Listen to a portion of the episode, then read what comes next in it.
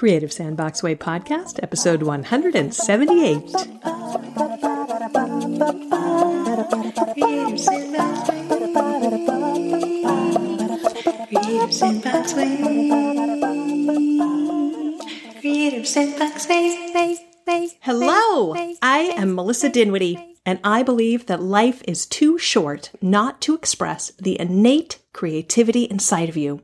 So I wrote a book called The Creative Sandbox Way, based around 10 guideposts that I developed to get myself out of creative stuck and back to the sense of playful creativity that I naturally had when I was a four year old. That book was just the tip of the iceberg. I continue the conversation each week with this podcast. Let's jump in. I was at a friend's son's bar mitzvah on Saturday, and at the luncheon after the service, I sat across from another friend that I hadn't seen in ages, and she wanted to know what I've been up to since we last spoke. So I explained that I started a consultancy that helps teams and organizations cultivate cultures of creativity so that they can become hotbeds of innovation. And she was really surprised that such a niche existed. she said, Well, don't companies just hire innovative people? Why would they need to cultivate a culture of creativity? And it, you know, it sounds like a reasonable enough question. But if we take a moment to unpack it, that question is based on flawed logic, but it is not uncommon logic. And embedded in this question is one of the biggest challenges that I face as a creativity instigator, which is the belief that creativity is an inborn talent that one either has or doesn't have. So, this question, don't companies just hire innovative people, implies that creativity is a characteristic like brown eyes or size nine feet or naturally curly hair, something like that. You're either innovative and creative or you're not.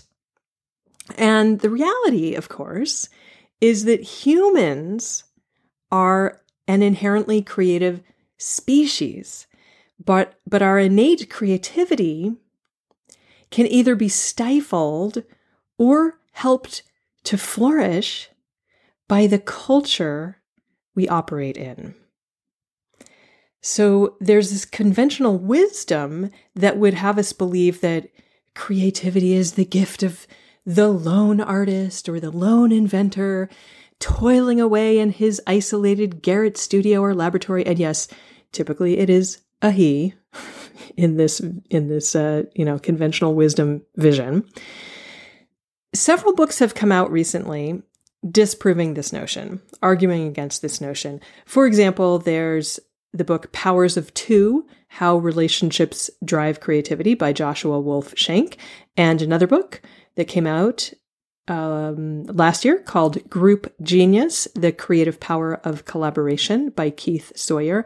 And very much, this conversation is very much in the, the society right now about the fact that most the most powerful creative work actually typically comes out of collaborations and partnerships, not the lone, you know, genius. Because collaborations and partnerships allow for creative abrasion and ideas bouncing around and expanding off of each other. However, not all groups are beneficial. The dynamics of the group make all the difference. And those dynamics, the stories that the group tells, how the people in the group communicate with each other, the values and behaviors of the group, all of these together make up the culture. So basically, anything that you can boil down into the statement, people like us do things like this, that's culture. And culture can either help creativity and innovation as well to flourish, or it can completely shut it down. So let's look at some examples. Schools have cultures. At my elementary school, I learned to tie my shoes. I learned to color inside the lines. I learned that the sky needs to be blue and the grass needs to be green. I learned that the way to succeed is to please a single authority figure, also known as the teacher. I became the quintessential straight A student, but I did not learn to think creatively. I would call this a culture of perfectionism, not a culture of creativity. Inside of schools, we have classrooms, and classrooms have cultures as well. When my fourth grade teacher tore up my friend Laura's drawing of a mission in front of the entire class because missions aren't orange, she yelled at my friend Laura. I learned that there were right ways of drawing and wrong ways of drawing, and there were dire consequences if you did it wrong. You would be shamed in front of the entire class. I became very attuned to this teacher's moods. But I did not learn to think creatively. I would call this a culture of fear, not a culture of creativity. Families have cultures. In my family, we had crayons and markers and tons of computer paper, the kind that had the holes with the tear off uh, strips on either side. We had tons of that kind of paper in a cupboard that we could use anytime we wanted when I was growing up. And when I was in second grade, my parents thought that I was going to grow up to be an artist, and that was totally fine with them. We played board games and word games, and my brother and I had lots of time to play outside with our friends, and we played, you know, make believe and hide and seek and all, all kinds of creative games. And I would make up stories about my stuffed animals. And there was a piano in the living room, and my mom played the piano, and I was encouraged to play the piano whenever I wanted. And we listened to music, and we had music lessons and art classes. And my parents played guitar for a while before taking up new instruments in their 50s. And my dad always sang and whistled around the house, and together he and I would make up little operettas about my cat. And I could tell you lots more stories. In any case, I, I still had creativity scars from school, but from my family, I learned that art and music were normal, fun parts of life. Now, contrast this with a client that I worked with years ago whose mother literally forbade her, forbade, forbade, I'm not sure how, you pronounce that word, did not let her do any creative activities after a certain age out of a twisted sense of trying to protect her from becoming a starving artist as an adult. She's still trying to reclaim her creative sense self after that. Now, can you see how my family culture was much more of a culture of creativity than my client's family culture? Now, guess what? And I, I could go on and on. Uh, countries have cultures. I happen to live in the US where funding for the arts is getting cut and cut and cut and practically non-existent, non-existent. Other countries put a lot of money into funding the arts. There's a huge difference there in how creativity is valued by the culture, right? So many things go into culture and cultures of whether a culture is a culture of creativity or not. So, guess what? Not much changes when we become adults from, you know, when we're little kids. Human dynamics are human dynamics, culture is culture. Companies have cultures. And each team or group inside a company or inside an organization has its own culture as well. So, how do we create a culture of creativity and innovation? Well, just recently, I had Mike Ganino on the podcast. He's the author of Company Culture for Dummies.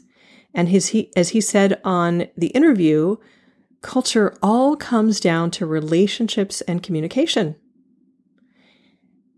Even a relationship and the way we communicate with ourselves impacts culture. So it all starts with your relationship with yourself, which is why it is essential if you want to cultivate a culture of creativity, it's essential to start at the smallest building block of any group or team or organization of any, you know, any culture, and that is the individual. Not to make them more creative or more innovative, because we've already established that humans are inherently, each and every one of us, we're inherently creative and innovative. The real problem is that because of the stifling cultures that many of us grew up in, and we each grew up in multiple different cultures, right? We grew up in our family culture, our school culture, our, um, you know, maybe we went to, we're part of a religious community. We're part of all different kinds of communities. Each of those communities are overlapping and they each have their own culture, right? And some of those cultures might have been stifling creativ- creatively. And because of that, many of us have acquired a sense of learned helplessness around our creativity, and that needs to be peeled away. So we have creativity scars, we have false beliefs and self doubts, we have imposter complex, we've got gremlin voices in our heads that say things like, I'm not creative, I'm not an artist. I'm too old to do that. I'm too young to do that. Nobody's interested in what I have to say. I can't draw or I can't sing. I can't write. I can't act. And all of those kinds of voices in our head, those are gremlins. They're there. They're chattering us and we believe them. And for some, the fear and anxiety around activities, even remotely smacking of artistic or creative, is so extreme that it, it's paralyzing, right? So the intervention here is to start to introduce Creative Sandbox Way concepts the concepts from my book, The Creative Sandbox Way, gently shifting their individual mindset so they can start to acknowledge and claim their innate creativity and give themselves permission to use that creativity more freely. And the goal here is not necessarily to get people, you know, playing with art supplies, though they're certainly welcome to if they want to. And my book, the Creative Sandbox Way, invites readers to write and doodle in its pages, along with trying a, variety of other creative activities. But at this point, what we're really doing is simply looking to start a mindset shift. For best results, we're also looking to invite people to try some kind of really simple creative practice that they can engage in regularly. And that's consistent with guidepost number four. I've got these 10 Creative Sandbox Way guideposts, which, if you listen to the podcast, you have heard me talk about. I talk about them frequently. Guidepost number four is think tiny and daily. So, some examples of tiny and daily creative practices might be doodling for 10 minutes a day, or free writing for 15 minutes a day, or taking photos with your smartphone for 10 minutes a day, or improvising new tunes on your guitar, just stringing some chords together on your guitar for 10 minutes a day.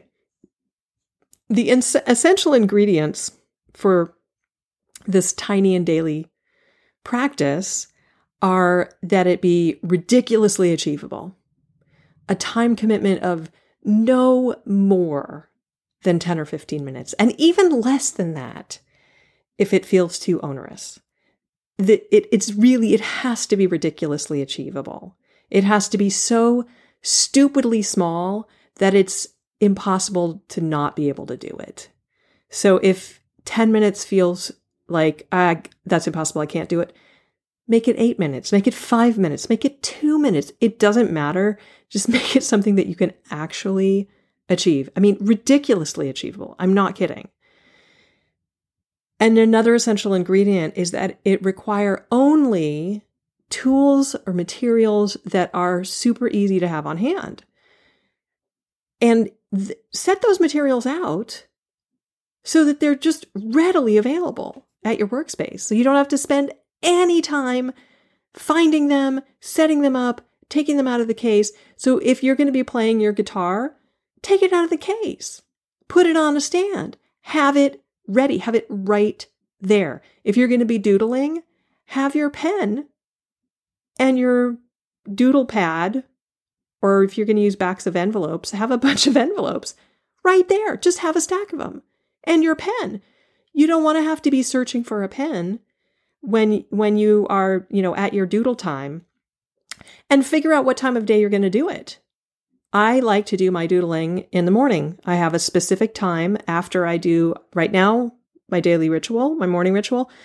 I have uh, some workout. I do a workout, I do a little meditation, and then I sit down and I do some journaling and then I do my doodling. So it's the same time every day. And so that way it happens. It's anchored onto another habit. Do you have morning coffee every day? Can you anchor, use that as your anchor and tie your tiny and daily practice onto that? Tie it onto that.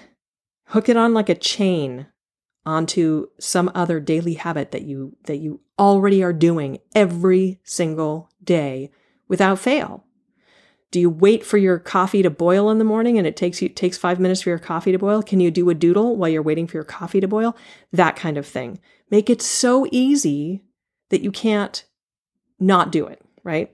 And then the other essential ingredient is that it feels like play.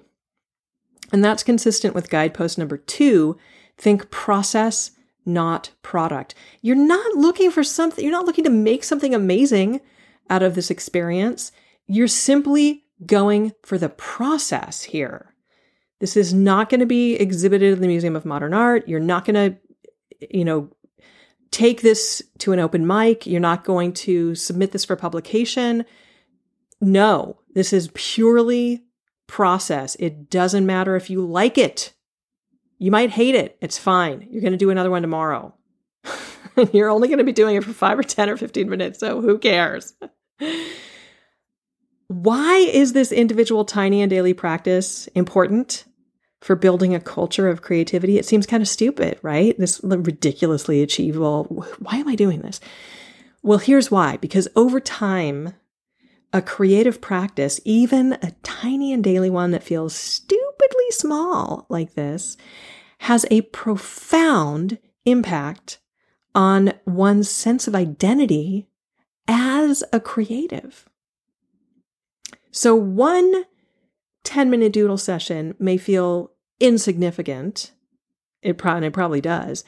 But when practiced mindfully, daily 10 minute doodle sessions stretched out over the course of weeks and months and even years, I've been doodling pretty much daily for years now. It can be life changing. It's like a 10 minute a day meditation practice it can be transformative. Okay, so now imagine we have a team of individuals who are feeling pretty creatively empowered. They've got a regular practice. They are doing some kind of creative activity on a regular basis and they're practicing creative sandbox way concepts.